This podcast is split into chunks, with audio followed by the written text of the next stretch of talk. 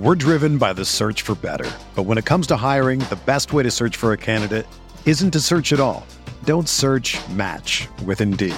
Indeed is your matching and hiring platform with over 350 million global monthly visitors, according to Indeed data, and a matching engine that helps you find quality candidates fast. Ditch the busy work. Use Indeed for scheduling, screening, and messaging so you can connect with candidates faster. Leveraging over 140 million qualifications and preferences every day, Indeed's matching engine is constantly learning from your preferences, so the more you use Indeed, the better it gets. Join more than 3.5 million businesses worldwide that use Indeed to hire great talent fast. And listeners of this show will get a $75 sponsored job credit to get your jobs more visibility at Indeed.com slash BlueWire. Just go to Indeed.com slash BlueWire right now and support our show by saying that you heard about Indeed on this podcast. That's Indeed.com slash BlueWire. Terms and conditions apply. Need to hire? You need Indeed. It's the True Faith Newcastle United podcast. You have Alex Hurst, uh, Simon Campbell, and Mick Martin. And it's a little bit of a bonus free True Faith podcast as we head towards the end of the season. Last game on Sunday and get into what we are going to talk about. We are live at the Stand Comedy Club on Tuesday. That's Tuesday, the 24th. Um, myself, Charlotte will be there. Si, you might be there. You haven't confirmed yet. Um, on stage with George Caulkin, Craig Hope, and Mark Douglas. We're going to talk about this season, this ridiculous season that we've all witnessed, and uh, and look ahead to a quite a quite ridiculous summer ahead in terms of anticipation. Uh, so come along. Uh, be great to see everyone there. Already sold over 100 tickets. The stand is a fantastic venue. £15 a ticket, no booking fee or anything like that. You'll find the link to buy tickets in the description to this podcast. So I'll see a few of you there on Tuesday, hopefully.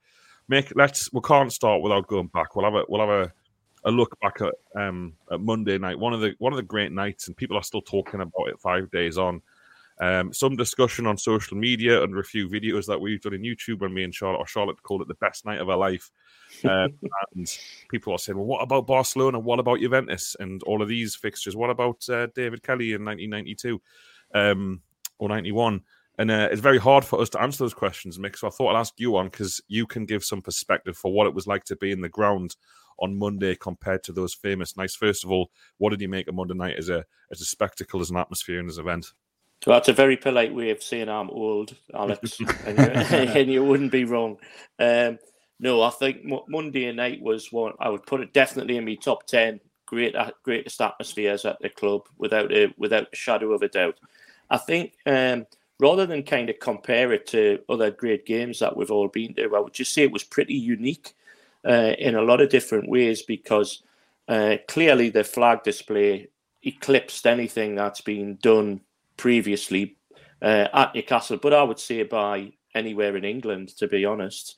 Um, I've seen some great displays in from Glasgow, from Celtic and Rangers, but um, I thought um, what the uh, War Flags folks did on Monday night was exceptional, and that was un- that was unique.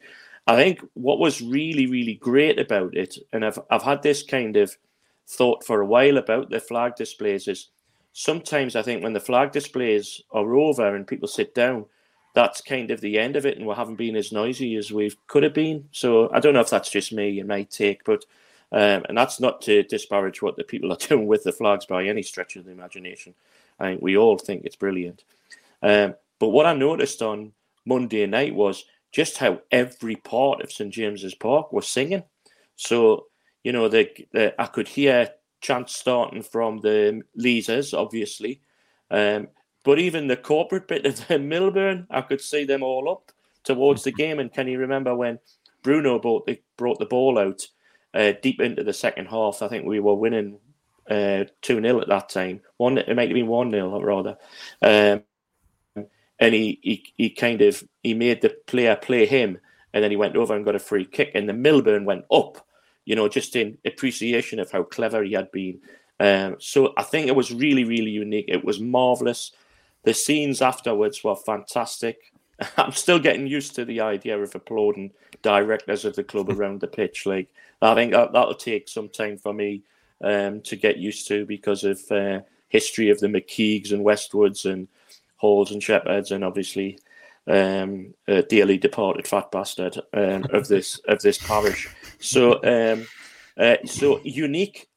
Yeah, I mean, for various different reasons, um, I've I've kind of loved being at St James's Park. You mentioned the David Kelly game that was '92, uh, the um, the League Cup semi final in '76 when they played Spurs at St James's. That was an unbelievable night. Barcelona, Juventus. Juventus is special for me because I took my daughter to that game, one of the few games she's been at, and we still talk about it because um, she she buzzes off seeing her old man go crazy. Um, so yeah, I think it was just a fantastic night, and I think what it demonstrates is is that when this club is united from boardroom to the lads in the corner to the suits in the Milburn and uh, and, and the the parents of the players, the boxers, etc. When we're all together, Newcastle United's a formidable place to come, and I think Arsenal it on Monday night. Um, had some good players there, but I just don't think they knew what was going on. Totally agree, and uh, yeah, it's one of the few times I've thought against a good team anyway that the the crowd really had an impact on the result.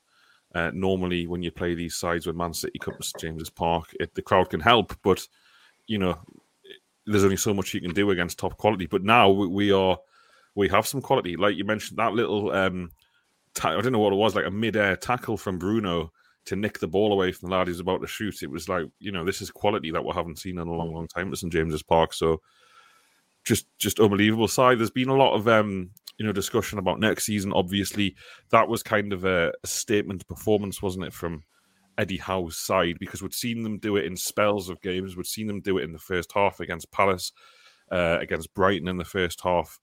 Um, you know, more consistently against Everton. But do you, do you think that's a little bit of a sign of next season that that kind of atmosphere, that kind of occasion, that kind of performance, like Mick says, every everything marrying up, or do you think that was you know what we played a, a decent team who had a shocker and it's a really good result, but that you know where where where does that performance rank for you in terms of like how realistic it is for this team moving forward? Yeah, I, I, think it was massive. We talked about it in the preview. Is is what what are we trying to get out of this game? Because we had nothing to play for, and they had everything to play for. And it's interesting because the discussion kind of went towards if we if we tail off this badly as the season ends, it could it could have a knock-on effect on the next season. So it was very important that we got a result anyway, just so that we didn't end on a load of defeats. But um, I also said before that game that this is kind of indicative of where we are. If we can give Arsenal a game, um, we've already done it against Man United, West Ham, Chelsea, not so much Tottenham, but we basically have measured ourselves this season under Eddie Howe against that kind of second pack, if you like. All right, we, we didn't really lay a glove on Liverpool or Manchester City, but we've absolutely dominated Arsenal. We should have beat Man U at home. We should have got something at Chelsea away.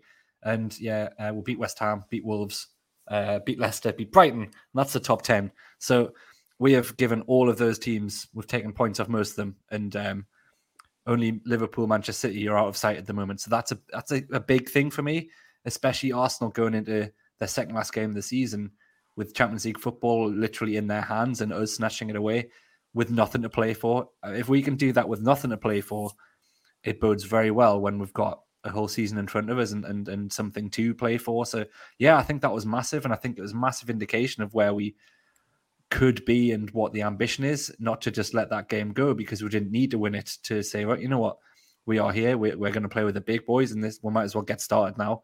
So yeah, absolutely think that was a huge result for so many reasons. Mate, there's been uh, national discussion on two levels about Eddie Howe there's a discussion about him as manager of the season anyway, and a lot of people are unhappy about it. And then there was this friend of the show, Luke Edwards, led round of applause for Eddie Howe, probably in the post match pe- press conference, which seems to have really upset uh, some of his national colleagues. Um, do you think the the kind of talking down of Howe from those people saying, you know, fair, you know, this thing's doing a good job, but Newcastle are twelfth as was was was, was sit here and talk, um, and also he had money to spend, and also the squad was underperforming under Bruce. Do you think that's a? Do you think it comes from a an analytical place, or, or, or is, is this just kind of is this how it's going to be now? Is this just all out war against every aspect of the club, the manager, the fans, the owners, the players? What's your take on that discussion? From a certain section, there seems to be that kind of belligerence towards the towards the club, isn't it? So you know, in the last few weeks, we've had obviously what do you call him? Um, everyone's favourite idiot, Barry Glendenning from the Guardian, who's uh, who's picking fights with fanzine people about what he thinks they should think about their club. Um, you've also had uh, Delaney uh, and uh, Panja who've been having a pop at um, uh, northeast-based journalists after the Chelsea game and how they were uh, questioning Eddie Howe about football. Um, I mean, just kind of try and get your head, wrap your head around all of this stuff. And then we've got uh, Panja. Look, dropped himself, made a right tit of himself, didn't he? Saying, uh, I can't remember uh, Sir John Hall doing this, blah blah blah, and then being bombarded by photos of, of loads of pictures of John Hall on the pitch wearing Newcastle shirts, etc. And if he'd asked, we could have shown them loads about um, uh, fat bastard Ashley um, at Arsenal, uh, you know, wearing a shirt, etc., etc. So, uh, and then the latest one, obviously, was I forget the fella's name now is irrelevant to us, uh, criticising the journalists for giving the manager a round of applause after a season's work, and uh, and Howe said, you know, we're a kinder team in this press room, and of course he's right, you know, because they work in the same industry, they've got different objectives, etc. But they work in the same industry, they work cheek by jowl, and I just wonder what these people want. Do they want them to be completely at war with the club all of the time, which is which is not really it would be a pretty unique state of affairs if that was the case. It doesn't happen at any other club. Um, so you know, I just I just wonder what's going on with a handful of journalists who I think are just a little bit ahead of themselves, self-regarding, pumped up, uh, think they're something they're not, um, and want to um, and want to kind of have this crusade against Newcastle United about the ownership. And like, look, the ownership has got its issues, and I um, and I share some concerns about those issues, but they're not the people to to to raise them, and I don't know who they think they are, and I actually think they're doing the cause that they purport to support an incredible amount of damage because it's alienating our supporters. It's making us belligerent uh, against them in particular, and they're getting nowhere with this kind of concern that they have about human rights in Saudi Arabia or, or anywhere else. And I don't think I don't think the proper organisations like Amnesty International would kind of welcome how they're behaving because they're not really doing anything to project, you know, progress that cause, rather than just kind of make a name for themselves and turn stuff into um, into news items. And there was no bigger example of that than the stuff around the third strip. You know, in the real world, who cares? What does it do? Uh, is it sports washing? Well, I think that's overstated. I think it's probably commercially savvy to think to have a strip that might go down well in Saudi. But you know, um, it's it's kind of one of these things. It doesn't really matter, and they're missing the big picture, which is you know there are concerns about human rights, but it, they just feel to. For me, I'm sorry, I'm going on a bit.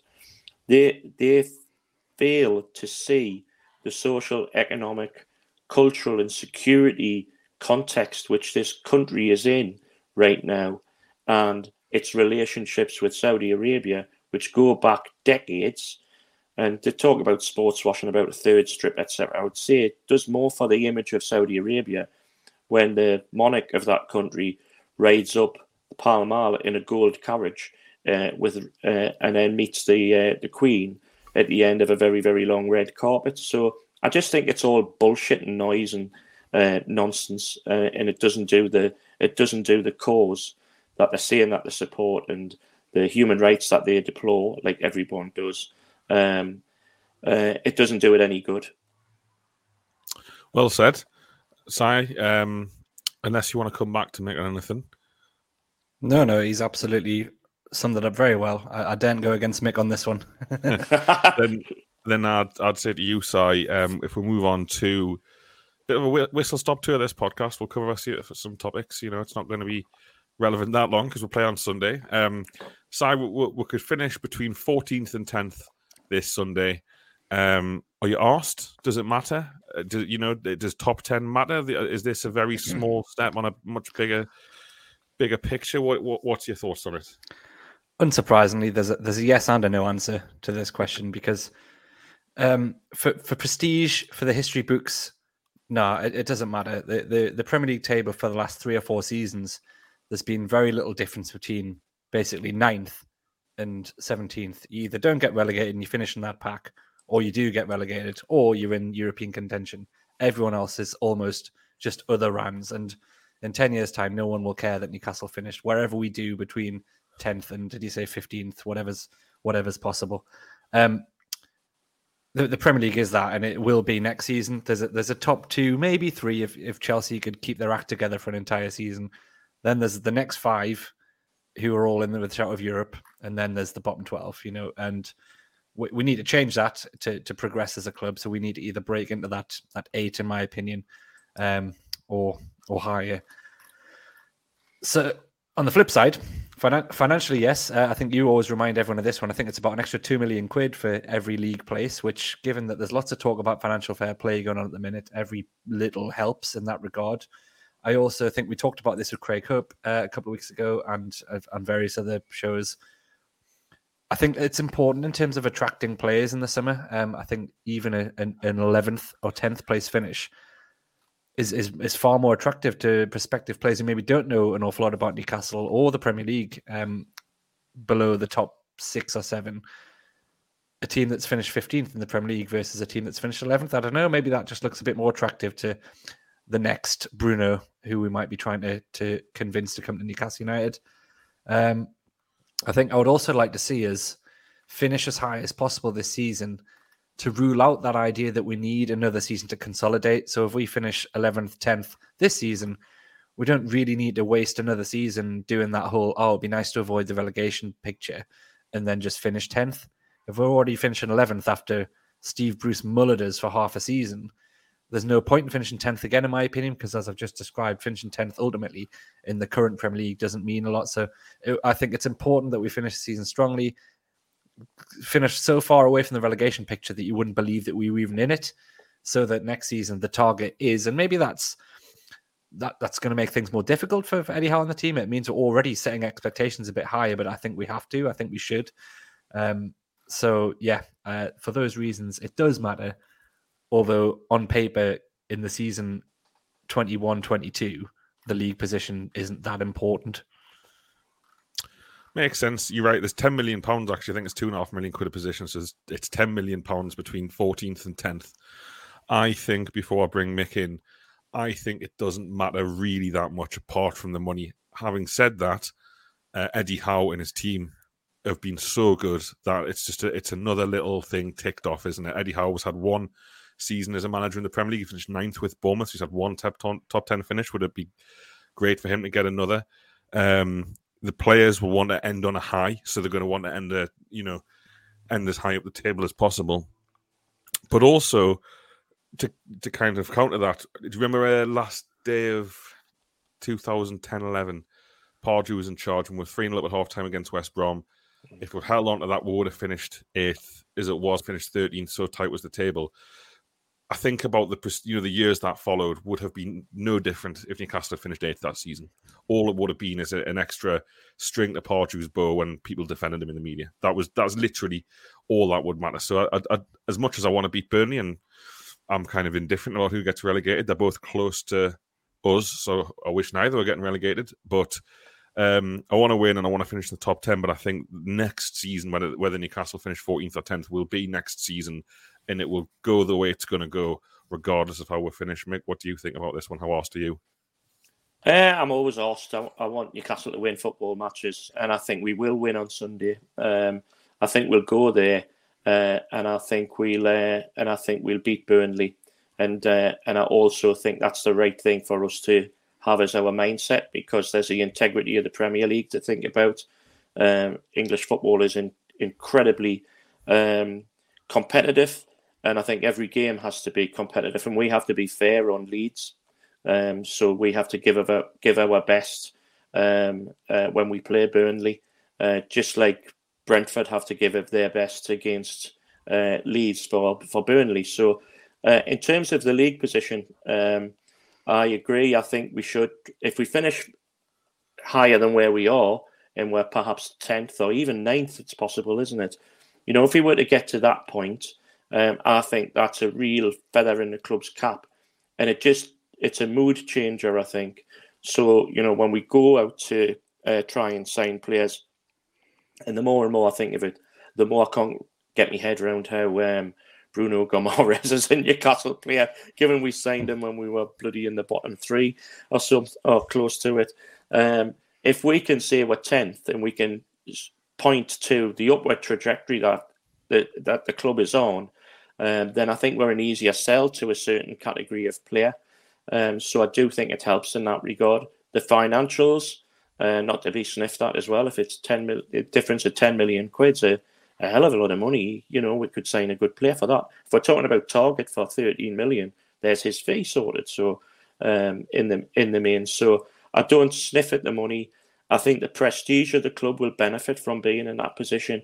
And likewise, we go into next season knowing that actually what we need to do is to replicate the points total of this season and add maybe 10, 15 points. And then we're in the, you know, we're looking at perhaps top eight. Um, and that that is, I think that's where we're, the more I think about it, that's where we've got to be looking at next season, top eight. Yeah, yeah, I think um, just uh, would have to win 19 0 Mick to finish ninth. So it is mathematically right. possible, but 19 0 with Leicester losing. But uh, See, I'm hopeless, I'm hopeless with the data. I'm content, I'm, I'm reminded can, that at work as well. We can dream. Yeah, uh, just a, a, couple of final things on this. So, yes, I think um, we're playing Burnley, who've who've still probably need a result. Just like Arsenal on um, on Monday, I think it's really important that we continue to demonstrate that these games where everyone's rooting for the other team because they've got so much to play for and we're winning them. You know, in the in the, the games where it's scripted for the other team to, to get something to win, we're upsetting that. We're not just the team that everyone expects to beat. I think it's important to keep to keep making that that that happen. Um, and I had another point, but it's it's left me. Um, yeah, so I, I, just think there's so many reasons for us to for us to keep winning games. Um, it, it, it's it's it's yeah. Um, we're driven by the search for better. But when it comes to hiring, the best way to search for a candidate isn't to search at all. Don't search match with Indeed. Indeed is your matching and hiring platform with over 350 million global monthly visitors, according to Indeed data, and a matching engine that helps you find quality candidates fast. Ditch the busy work. Use Indeed for scheduling, screening, and messaging so you can connect with candidates faster. Leveraging over 140 million qualifications and preferences every day, Indeed's matching engine is constantly learning from your preferences, so the more you use Indeed, the better it gets. Join more than 3.5 million businesses worldwide that use Indeed to hire great talent fast. And listeners of this show will get a $75 sponsored job credit to get your jobs more visibility at Indeed.com slash BlueWire. Just go to Indeed.com slash BlueWire right now and support our show by saying that you heard about Indeed on this podcast. That's Indeed.com slash BlueWire. Terms and conditions apply. Need to hire? You need Indeed. When you need mealtime inspiration, it's worth shopping Kroger, where you'll find over 30,000 mouthwatering choices that excite your inner foodie. And no matter what tasty choice you make, you'll enjoy our everyday low prices, plus extra ways to save, like digital coupons worth over $600 each week. You can also save up to $1 off per gallon at the pump with fuel points. More savings and more inspiring flavors make shopping Kroger worth it every time. Kroger, fresh for everyone. Fuel restrictions apply. Burnley is another one that for me. Why? Why wouldn't we? Why wouldn't we try and win? Um, oh, I've, I've remembered. I was gonna I was gonna bring up Steve Bruce again. So if we win this game against Burnley, that's forty nine points. So that would be um, forty four points f- just for Eddie Howe in the time he's been in charge. That's basically the same as Bruce got the last two seasons. You know, so matching that with ten games less or eleven games less with a hamstrung team as bad as it was, it, it, it looks so good, and I would really like them to be able to say that and to be able to say that myself. So yeah, that's one last motivation. Selfishly for me, another dagger in Steve Bruce.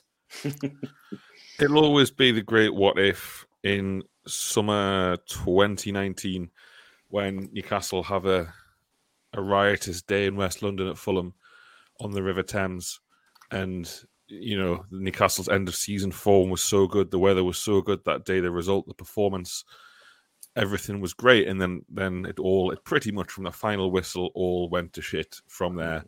pretty much until the day of the takeover this season.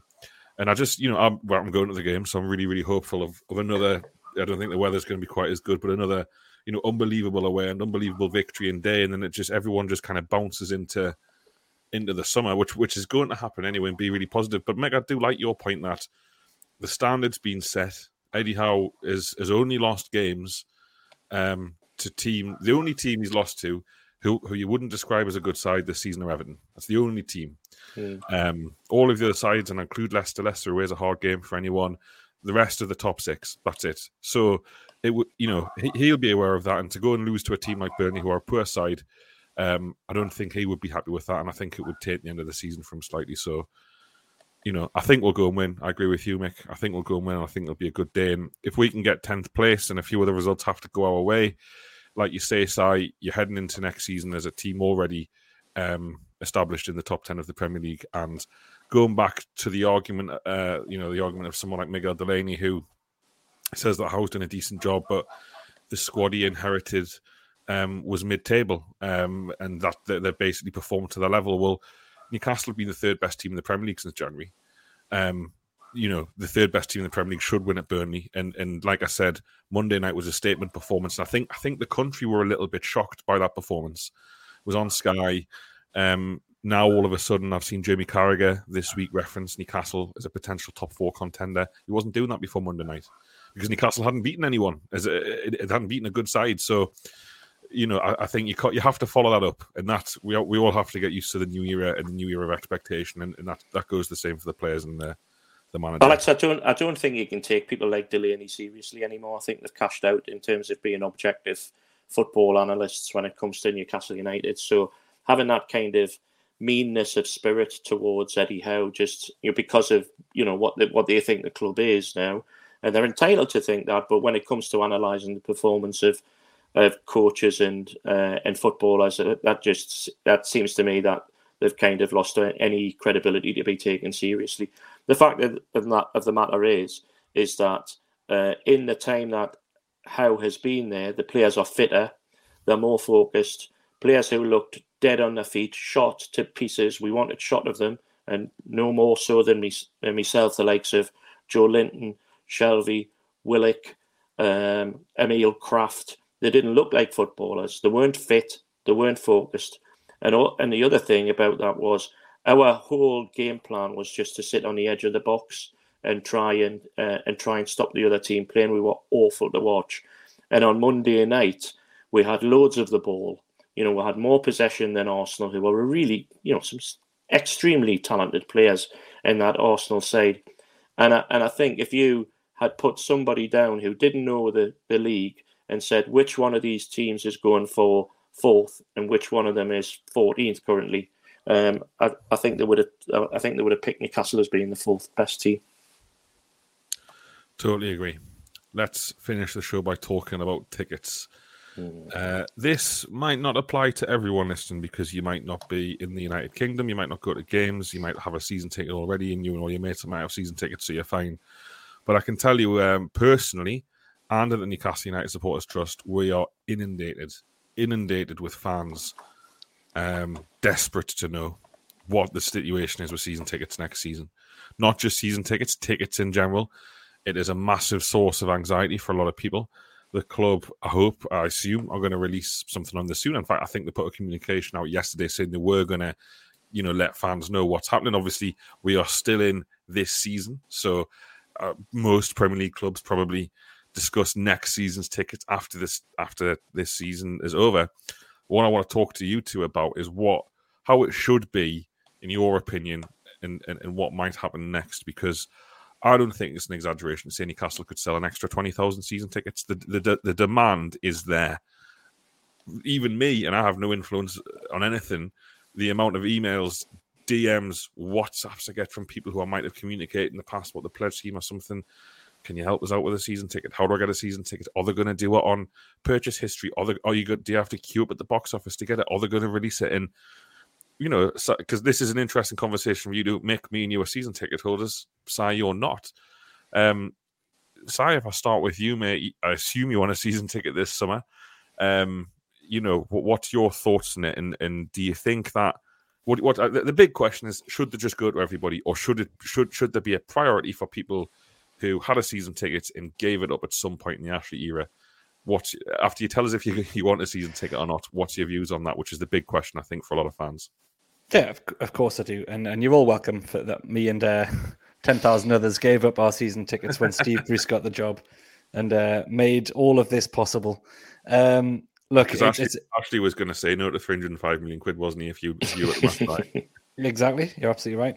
Um, he was he was worried about the uh, the long term prospects of not taking that deal because of the ten thousand. Uh, no, look, it's it's it's a very very difficult question to answer because I don't want to come down.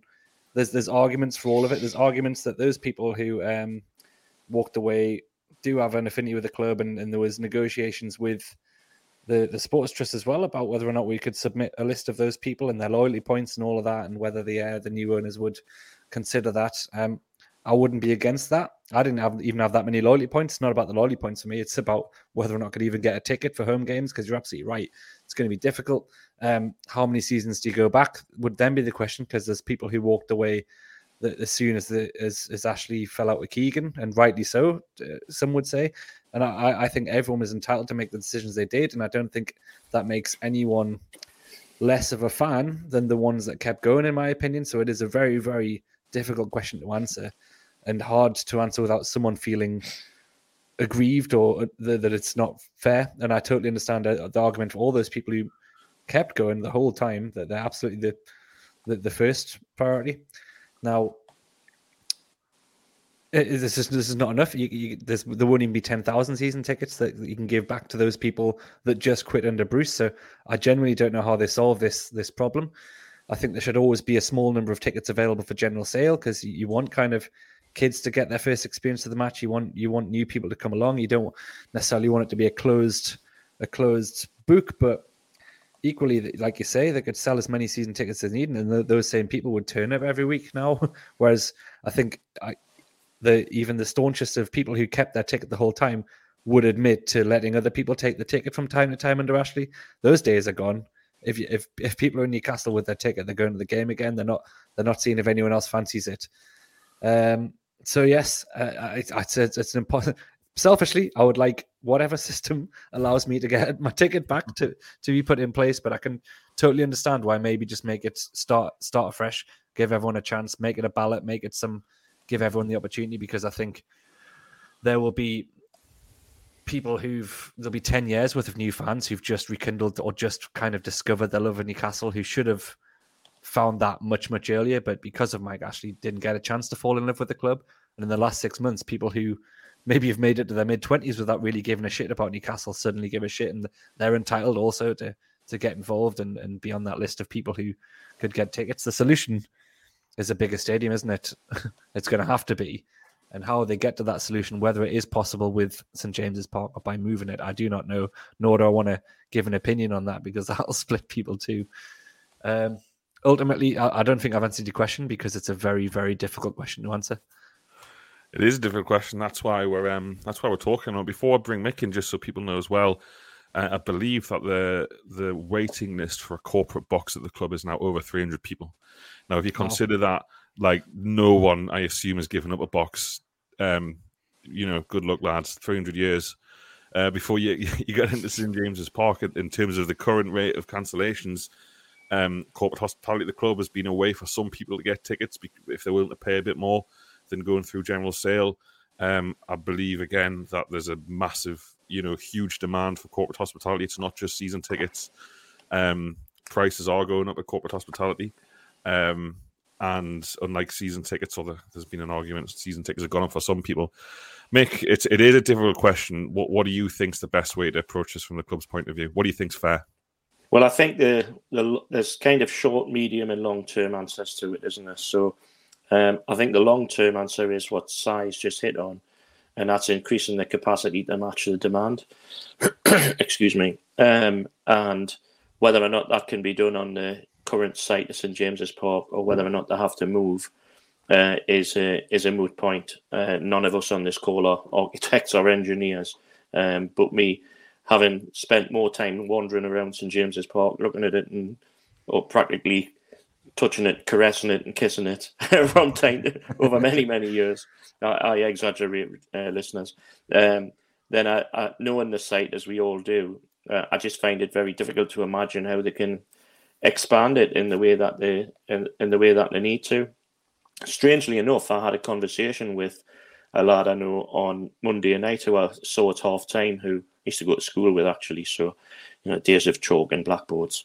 Um, and uh, and and him and I were talking about what the capacity of the stadium might be, and I thought, I think that they needn't go any higher than sixty five thousand, and he was kind of uh, telling me I was talking rubbish that it needed it needed to be greater. So I had a friendly bit of banter about that, and then I've heard things this week, uh, like Alex has just touched upon, with three hundred boxes wanted um, from the from the northeast. Remember that that number is isn't 300 people; it's 300 boxes, um, which is probably more than the current number of boxes that they've got in totality. So um, it's not it's it's it puts into pic, pic, in perspective the amount of corporate demand that there is. So I look at St James's Park and I think there's no way they can accommodate that on the current site, uh, and it's so important for them to do that. So my view is I was I was sixty five thousand capacity on Monday night at half time talking to me pal, and I'm kind of here I am on Friday evening talking about it, and I'm actually convinced that they need to go to seventy five thousand, be bigger than Old Trafford, um, because they're fifty two thousand now, and they could sell. I think they could sell 13, 14, 15,000 season tickets in a week, additional to what they've got. That would take us up to 65,000. And then what we haven't got, which a lot of clubs have got, and I was down at Man- Manchester a couple of weeks ago for the, the game at Man City, and, and that place is teeming with tourists. We know Arsenal's the same. We know um, West Ham's the same. And and we haven't got that um, that level of support. Uh, and I think, um, and the 28 year old me would have hated myself for saying this. I think we need to bring that kind of level of support in as well so that we can expand the support from within the region and across the country and maybe from abroad as well. Well, that's the name of the game. Um, so 75,000 all of a sudden doesn't sound so fanciful, does it? If we can sell 65,000 out in in the region, in the northeast, then I don't think it's fanciful thereafter. So that's the long term one. Um, the short term solution, I think, is to uh, not do what we did under Hall uh, when we exploded in under Kevin Keegan in 92 93 season and just have a complete season ticket sellout. I think there needs to be tickets set aside for um, for people to buy on a match day, and I also think they need to um, to be more prescriptive about that and have um, a kind of a family, more family ticket related. So uh, parents can take their children to Newcastle, and they might not get there every season, uh, every game, um, but they'll get there uh, occasionally, and they'll form that connection with the club, and that they should be in that uh, scheme to do that.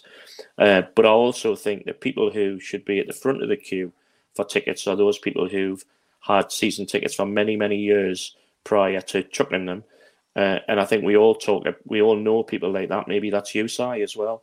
Uh, maybe you fall into that category. I know people who've done that, and a few lads in particular who I thought were Newcastle United through and through, and all.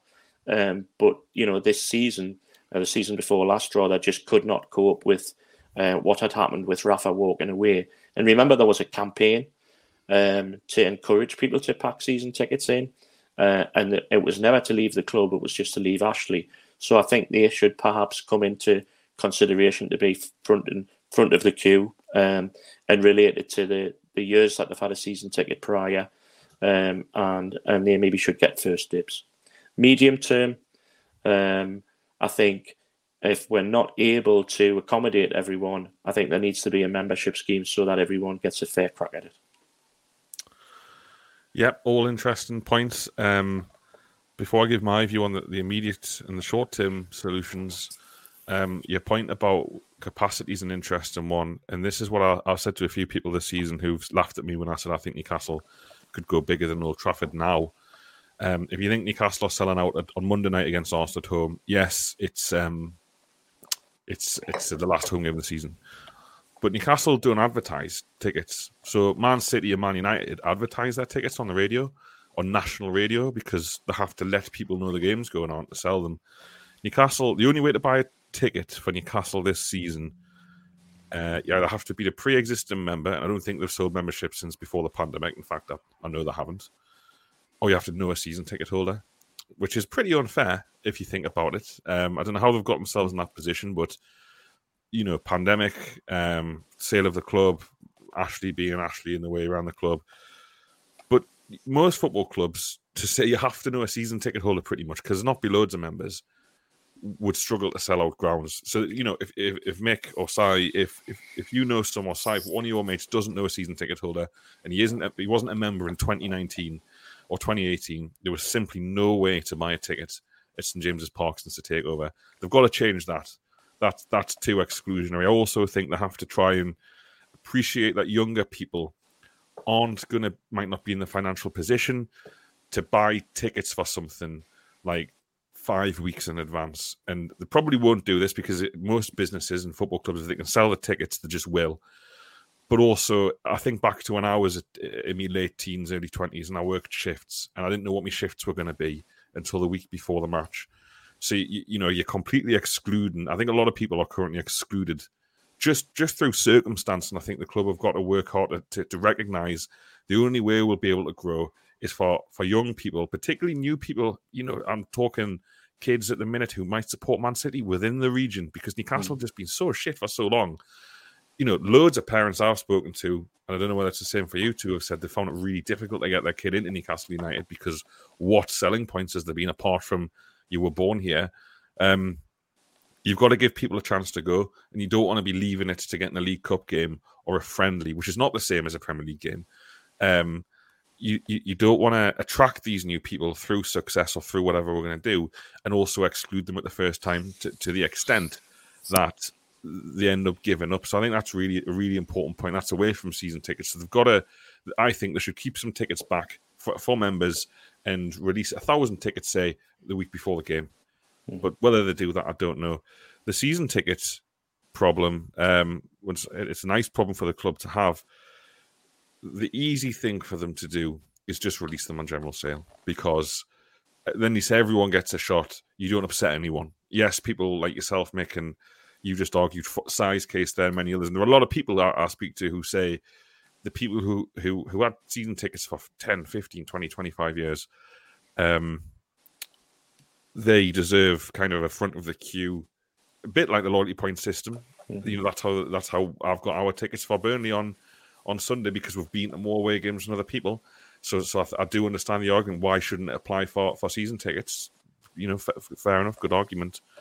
But I also think there's a lot of young people who have only known Ashley and might not have wanted to get a season ticket because it's been so easy to get tickets for games. The club have been doing a Sunderland in recent years with freebies, um, freebies to students and, and schools and stuff like that, freebies to 10,000 people under Steve Bruce before the pandemic. I also feel you, you don't want to just cut those people out completely, or people who who might, you know, I mean, we're going back to Newcastle being any good. I mean, any good, you know, 2011 12 they were all right under Rafa Benitez and spells 2017, 2018, maybe a bit of 2019. You know, that's that's three three to five years ago. There's a lot of there's a lot of people who were 16, 17, 18 then who might not have been in the financial position to have a season ticket. And if you just go back to well, you need you needed to have a season ticket for 10 years to get a season ticket now because there's no there's going to be no more season tickets coming up next season. If you mm-hmm. if you get in this summer, you're set for life, assuming all that you know happens that will want to happen in terms of the club's progression. And I just worry there's a lot of people who might be permanently locked out who who did who didn't have the chance through age, through money, through circumstance to have a ticket before. It's really, really hard one. I think they will just go for the easy option, which is general sale. Get yourself on that website at 10 a.m. Queue up at the box office. You know, overnight. People will do that if they if they release season tickets um, and you can get them from the box office. People will queue up overnight. I've no doubt about it whatsoever. Um, I don't know if you just want to say, you know, come in on anything I've said there. They're um, gonna they're gonna need like 35 more servers for that website to to work if they do that. It'll it'll kill it. Yeah. Yeah, it's it's a really really difficult one, isn't it? When demand is so is so hard, and and there w- and there will be, you know, I've, I've articulated the claim, you know, similar to Si, which is about you know people who had previously had season tickets, and I'm I'm thinking of two or three people that I know in particular who, you know, had been who've been going since the early seventies and had season tickets for over thirty five years, who you know just got to the end of their rag with with with Bruce when Rafa left. Uh, sorry, with Ashley when when Rafa left, uh, and and because they're friends of mine, good friends, I want them to come back to the match, and that's kind of maybe not the right mindset to be in. You need to be objective. It's very very difficult. In the long term, I think the long term solution has to be a bigger ground. And whether or not that's at St James's Park, we all want it to be at St James's Park for emotional and traditional reasons. But if it can't be there, then I think we have to bite the bullet, and I think the club has to has to think about moving to a, a new stadium where they can pull in 70, 75,000 because that's where the demand is. And I think there are three mega clubs in this country who have massive support. Manchester United is one, clearly, and Liverpool is the other, and we're the third. I really do think that. Uh, we, I might put Arsenal into that picture as well because they're the biggest club in London traditionally. Um, and I know Spurs fans would be seeing uh, something different, and they'd have a, they'd have a, a, good claim. They're a very well supported football club, but I think the three mega clubs are us, Liverpool, and Man United. Totally agree. I think we'll leave it there then for this week. It's been a, good chat, lads. Thanks very much for joining me. Thanks to everyone who listens. Um, we'll be back with the free show after Burnley, probably on Monday night. Uh, before then, you can hear more podcasts. You can hear the match day podcast from Burnley, plus maybe an instant reaction from me signing the lads on the way back from Burnley. Join us on Patreon for all of that. £6.60 a month. Remember, we're at the stand Tuesday night, 24th, end of season uh, live podcast talking. Um, join myself, uh, George Caulkin, Mark Douglas, and Craig Hope for that. Tickets are 15 quid. Find the link in the description of this podcast. Speak to you all soon. Ta